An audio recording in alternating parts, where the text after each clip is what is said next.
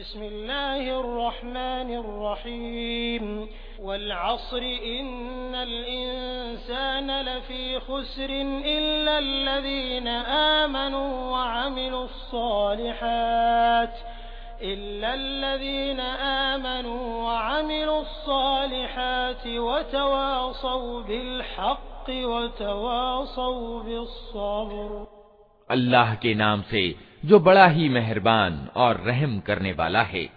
जमाने की कसम, इंसान वास्तव में घाटे में है, सिवाय उन लोगों के जो ईमान लाए और अच्छे कर्म करते रहे, और एक दूसरे को हक की नसीहत और सब्र की ताकीद करते रहे।